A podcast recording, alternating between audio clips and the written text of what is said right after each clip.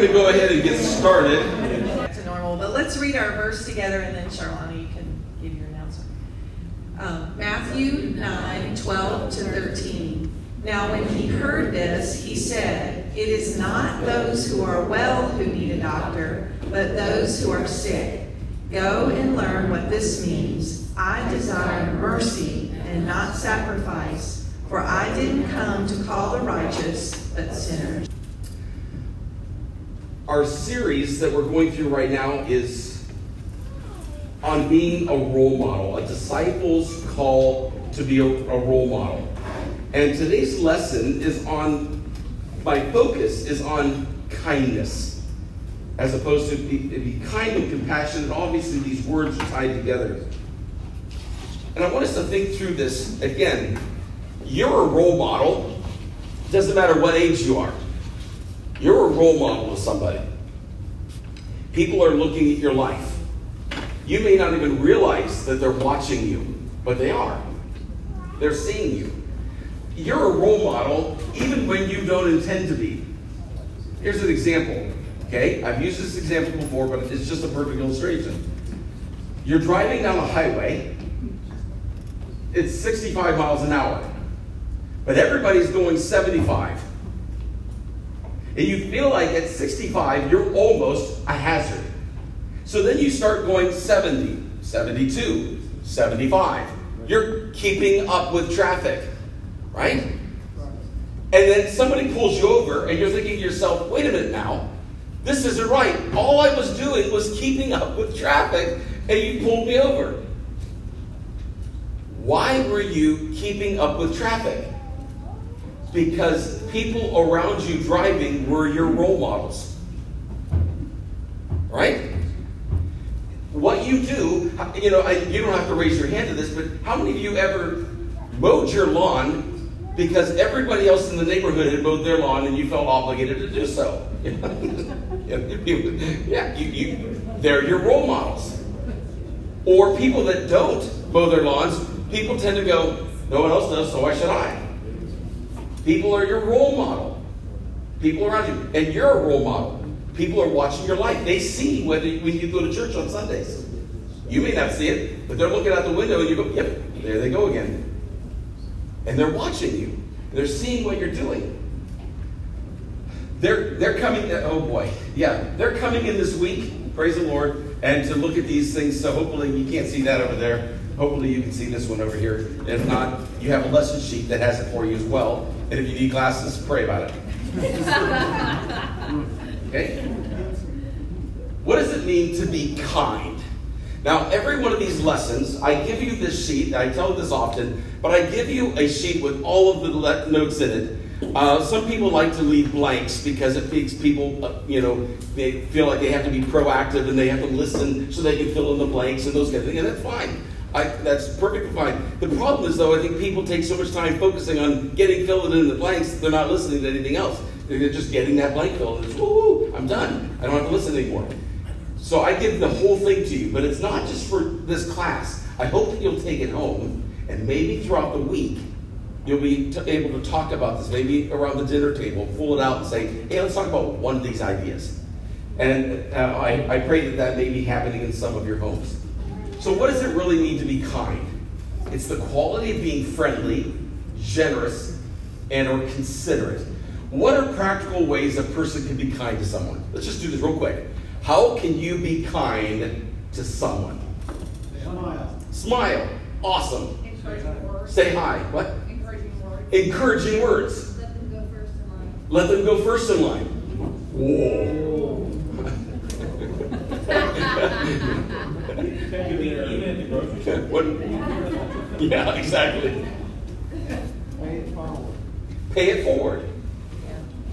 When I do Instacart, I notice there's sometimes older people or shorter people that can't reach, and I'm like, you want me to grab that for you, you know? Or, Yeah. And hoping people they can't reach certain things. What else? How can we be kind to somebody? Tip well. Tip well. Yes. I mean, think about the, the, the various ways that we could be kind. Think about kindness. And it doesn't just involve money. It may be involve your time. It may be just involve, how about a card, a note of encouragement, an email, a, a, a letter, a phone call, just to let somebody know that you care or whatever the case may be.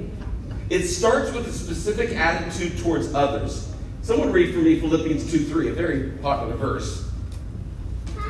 Nothing out of selfish ambition or vain conceit, rather, in humility, value others above yourself.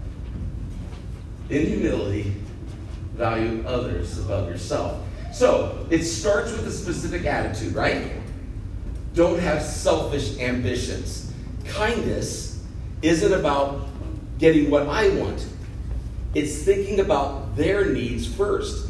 Now, here's the worst thing that you can do. We can do this easily in class. Do you ever hear a sermon or come to class and hear a point and you think of somebody else? Boy, I'm glad they're hearing that. I hope God works in their life. Do that, you know? And it's easy to do that.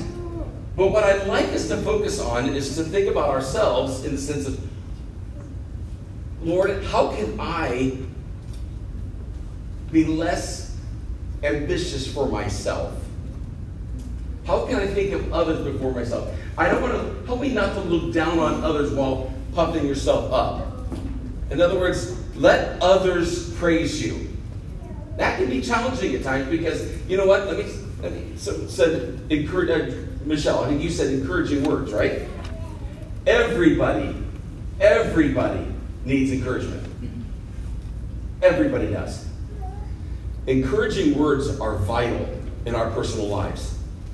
So, are we intentional in thinking throughout our day with our spouse, with our children, with children towards parents, um, towards family members? Are we intentional about being kind? In other words, are we thinking, how can I be kind? Not to get something. You don't give to get. You don't give kindness to get kindness. If that becomes your mentality, the problem comes in when you don't get kindness, you don't give kindness. And it becomes a cycle that is destructive. And so kindness is something that we should give, and if we receive, praise the Lord. But we give because it, it is what it is. It's, it's something important. We value others over ourselves in thought, word, and action. It is, there's a, from a biblical perspective, think about this. What you think and what you say may be completely opposite. But true kindness comes from a correct attitude. Because people can sense fake real easy. But the Lord knows the heart too. See, if God knows your heart, He knows when you're going, you're an idiot. Oh, you're, I appreciate you. You know, think about that. We sometimes in our hearts condemn, but with our words we praise. Maybe because we're trying to be manipulative or whatever in that scenario, or just trying to keep the peace. When we're in reality, that's a problem. It's a fruit of the Spirit from Galatians 5.22. But the fruit of the Spirit is love, joy, peace, forbearance, kindness, goodness, faithfulness. Antonyms of this word are harsh, callous, and indifference. It means to be cruel or hard hearted towards others. So when we're not kind towards somebody else, we can be harsh. We, are unkind, right? We're harsh. We're callous, meaning we don't care. Or we're indifferent. Whatever. Okay, that's indifferent. Whatever. We, we we're not really concerned about what's happening. So ultimately, that indifference just really comes across as if we really don't care. We can be cruel or hard hearted. The example of Christ regarding kindness toward others. Jesus associated with those not highly valued in society. Who doesn't mind reading a long passage from Luke 19, verses 1 to 10? Thanks, Donna. Jesus entered Jericho and was passing through. A man was there by the name of Zacchaeus. He was a chief tax collector and was wealthy. He wanted to see who Jesus was, but because he was short, he could not see over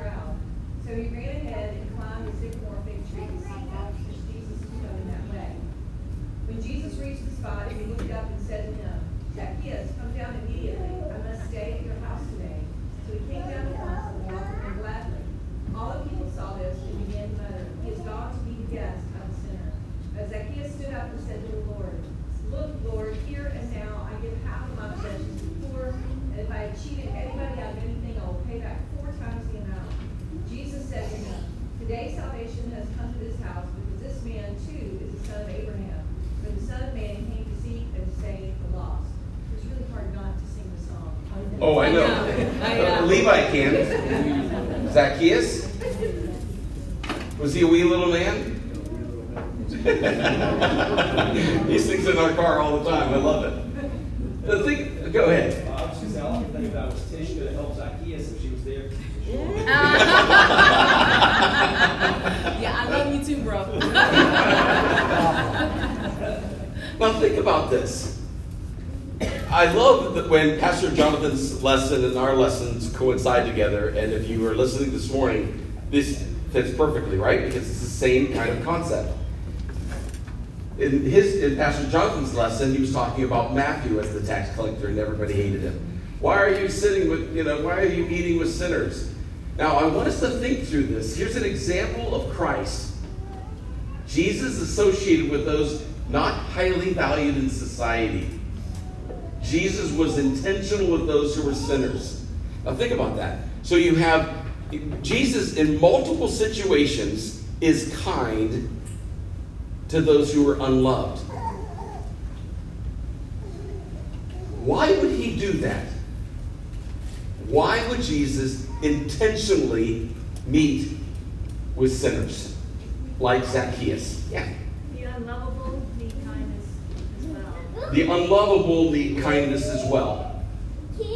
Yes. Well, it goes back to the verse that we read where it said, you know, I didn't to call the righteous to sinners or something. Yeah, in, in other words, yeah, he, he's called sinners, and the only way to reach sinners is to be around them intentionally, though.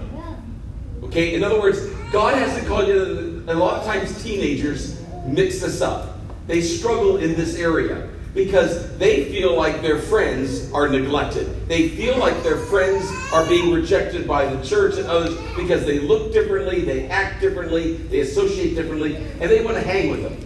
The problem, though, is that many times our young people are so interested in focusing on being friends that they miss ultimately what is the reason Jesus associated with them To reach them.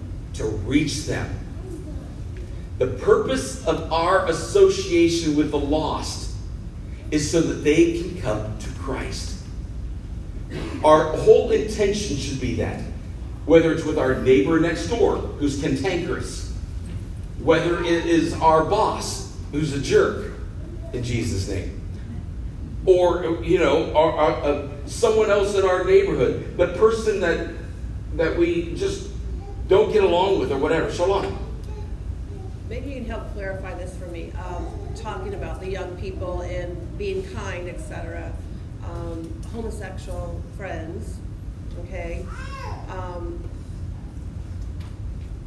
to have them over or whatever, talk to them with that intent of sharing go- gospel versus a homosexual friend that claims they're a Christian.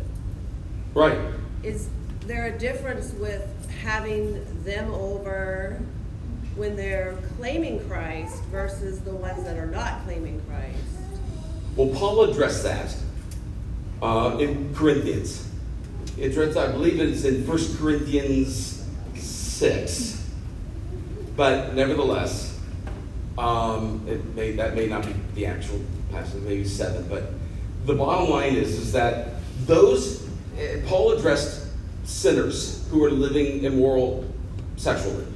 And in those cases, he said to, to that they were to not fellowship with them nor eat with them. In other words, here's someone who's a follower of Christ who says, I am a born again believer and I'm living in immoral sin, particularly sexual sin. At least that's what he's addressing there. And that says, no, don't associate with that individual. Okay? And the challenge is, is that in our society today, um, in fact, Michelle and I were having a conversation regarding this very topic, um, not just with that issue, but many other issues. Um, how do you deal with an individual who says, well, that's just your interpretation? Okay? Well, you Christians, you know, those of you who are these guys, you're like Pharisaical Christians because you're not following the scriptures accurately. This is what it really means. And let me just say this up front. People can interpret the Bible any way they want to to accommodate their sin.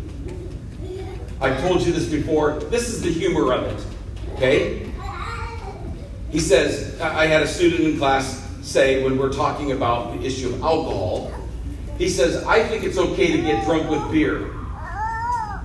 And I said, Now, why do you come to that interpretation? Because the Bible says, Be not drunk with wine where it's excess, and be filled with the Spirit. It doesn't say anything about beer. And unfortunately, that's why some translations change the word wine to beer. For that kind of a mentality to say, hey, get it. Well, then they go, well, what about what about bourbon? What about whiskey? It doesn't say anything about that.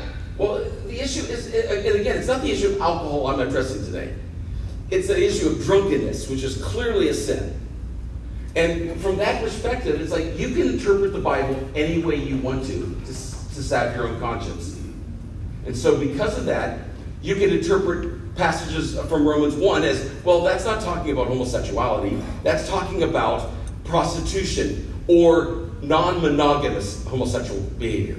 You can interpret any way you want to and find someone who's a scholar who will say that's what it says. That's what it really means. And then you justify it. So the issue becomes, you know, it's like um, those are the individuals who you don't debate with because they're not interested in truth. They're just interested in choosing a lifestyle that fits what they would like. And you to go along with it. Yep, and, and then that's what true tolerance is today. See, tolerance, true tolerance, is you put up with someone you disagree with.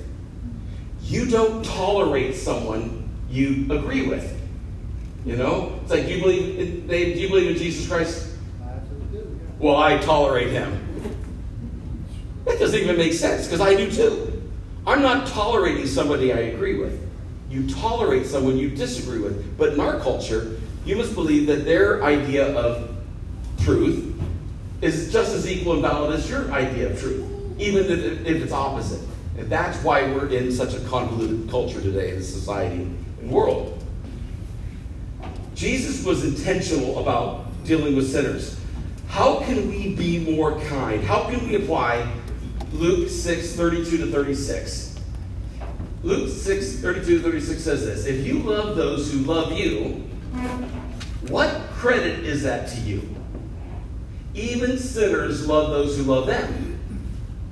And if you do good to those who are good to you, what credit is that to you? Even sinners do that. In other words, if your whole life is wrapped up in Christianity or serving Christians, when I first got to Liberty in 1981, I started volunteering in the Christian Service Office. It was called the Christian Service Office. No problem with that. And but I had a problem with the fact that at that time, Christian service was only service to Christians or evangelism. In other words, an evangelistic outreach ministry of some type. Men of Armor, which was a football team, you know, and they would go out and soul win and things like that. Great. Those were good things. But I said, what about being light and salt in our community? So in 1985, when I got hired, thankfully we got to switch and we changed our name to Christian Community Service because we started to do community service. Why? Not with the intention of being influenced by the world, but for us to influence the world for us to be light and salt in our community. And so when we go and volunteer at Parkview, the whole intention is through this process that hopefully some of these people will come to hear the gospel and they will be saved. But if we only do good, like, well, I help out at church, and I'm, that's great. Those are all good things, and praise the Lord for that. But are we intentional in some way regarding the lost? is evangelism a part of our thinking, our process of living, etc. And if you lend to those from whom you expect repayment, what credit is that to you? Even sinners lend to sinners, expecting to be repaid in full. But love your enemies. Excuse me. Do good to them. Lend to them without expecting to get anything back. then your reward will be great. And if you'll be, uh, you will be children of the Most High, because He is kind to the ungrateful and wicked. Be merciful, just as your Father is merciful. In other words, sometimes we invest our time, our talents, our treasures with someone who can give nothing back to us.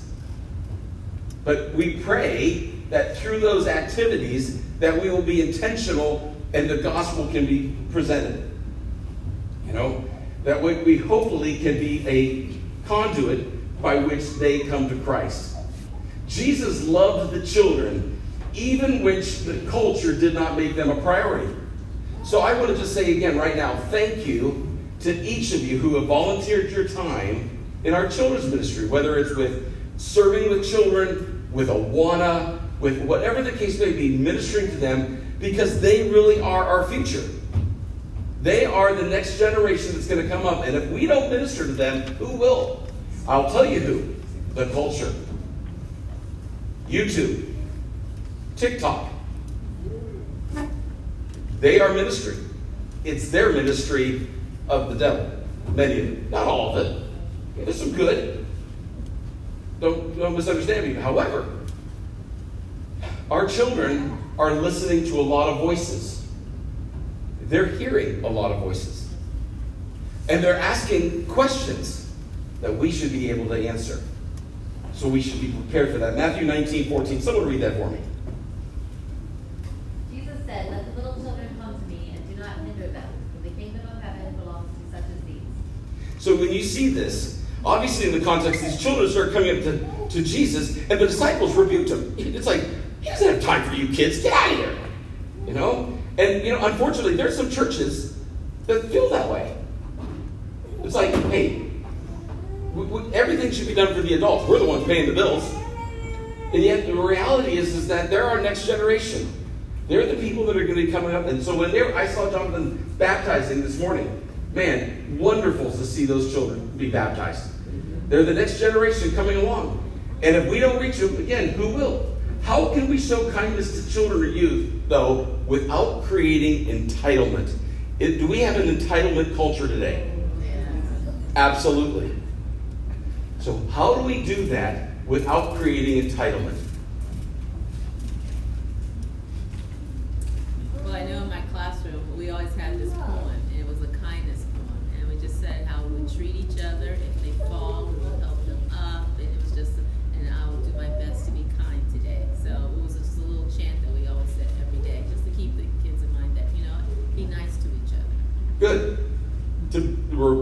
Reminder to be kind to one another. I, I think, from my perspective on this issue, we, I, I, I've always appreciated Cheryl because one of the things that she tries to communicate, and I'm not going to get it right here, but her whole idea is um, you're a part of a family and you have responsibilities too. So, for example, when our children, our girls were old enough to make their own beds, that wasn't an option. When they were how old? Kindergarten. Yeah. Kindergarten, they were making their own beds. Do not take that gift from them. When they were old enough to work, to do dishes, to serve, boys, you know, whether the case, you know, if they they did both, but teach them. I've shared this in here. You know, I, I took a group of college students from Liberty by the, where the Liberty Bell used to be, and literally we, cut down some bush. It was just overgrown. It was nuts, and we cut them all out, and we needed to dig up the, the stumps from these arborvitaes that had grown over. You couldn't even see them, basically the uh, the Liberty Bell. And I got all the equipment there. I had picks, I had shovels. We were gonna. I told them how to do it. We are gonna dig up these things. We had an axe there. You know, people. Okay, we're gonna cut the roots out and then be able to pull it up. I said, God, I got them all set. Do you know what you're doing? Yes. Okay. I said, I need to run to use the restroom real quick. I'll be right back. So I walked in and I came out and two shovels were broken. I said, What happened? I, well, um, I know you told us to use the pick to cut around the roots and then use the axe, but we figured just pull it up with a shovel. So we dug a hole, and then we pulled back thinking we could pull up the, the, the stump, but it snapped.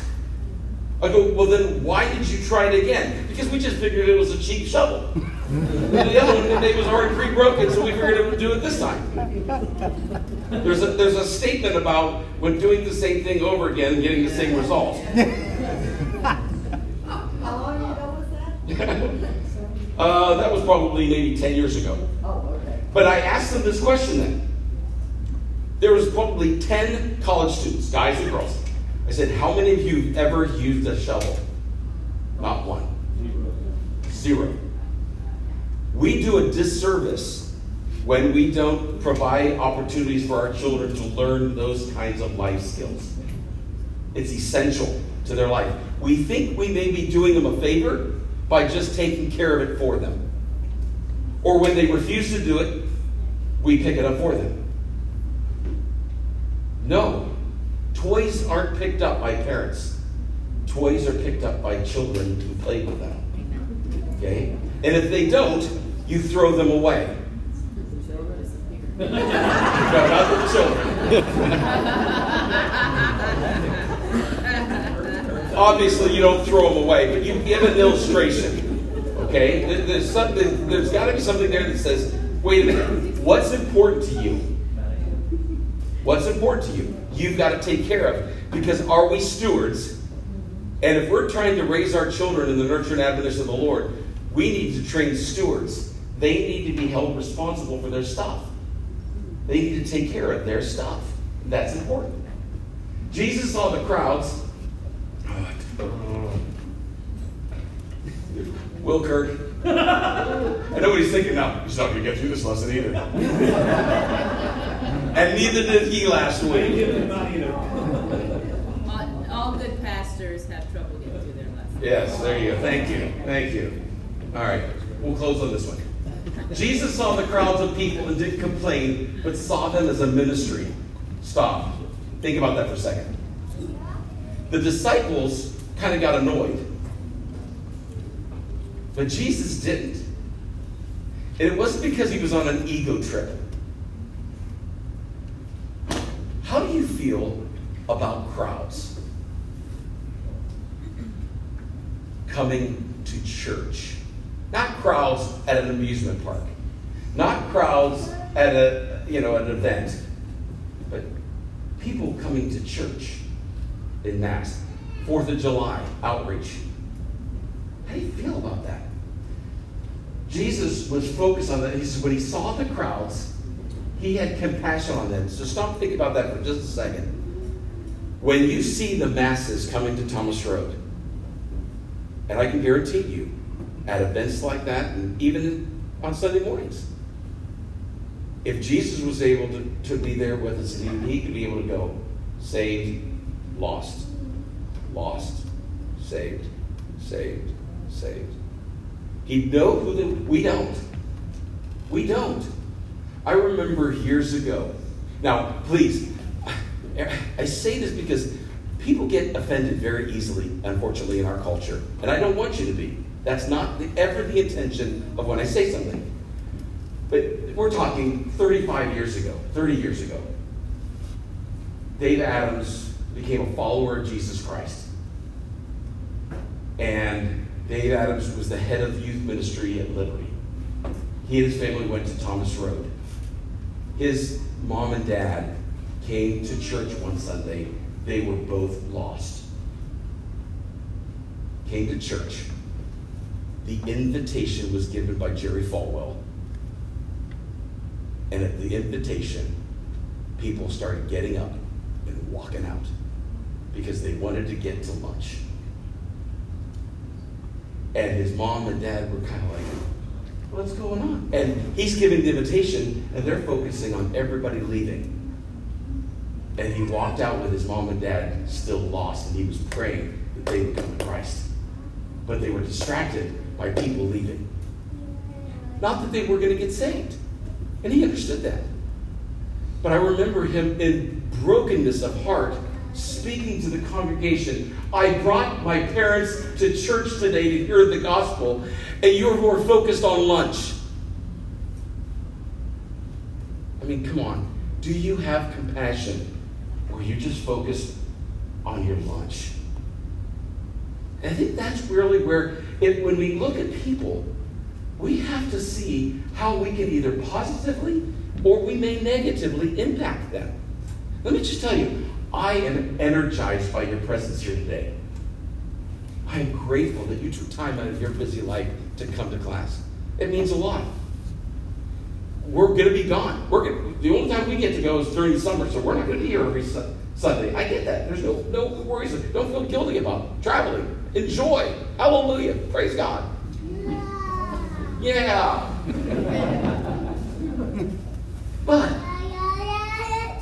now, now let's get a little charismatic.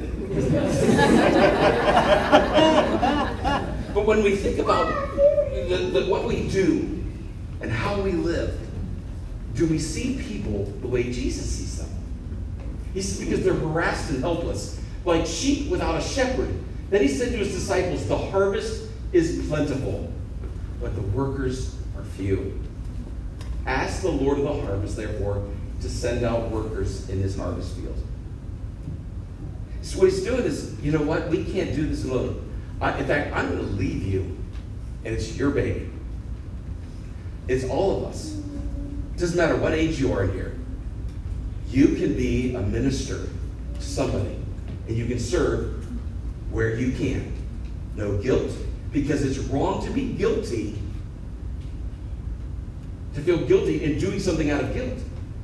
It's like tithing. You don't give out of guilt or to get something from God. You give because you want to bless the Lord and want to be a blessing in this church.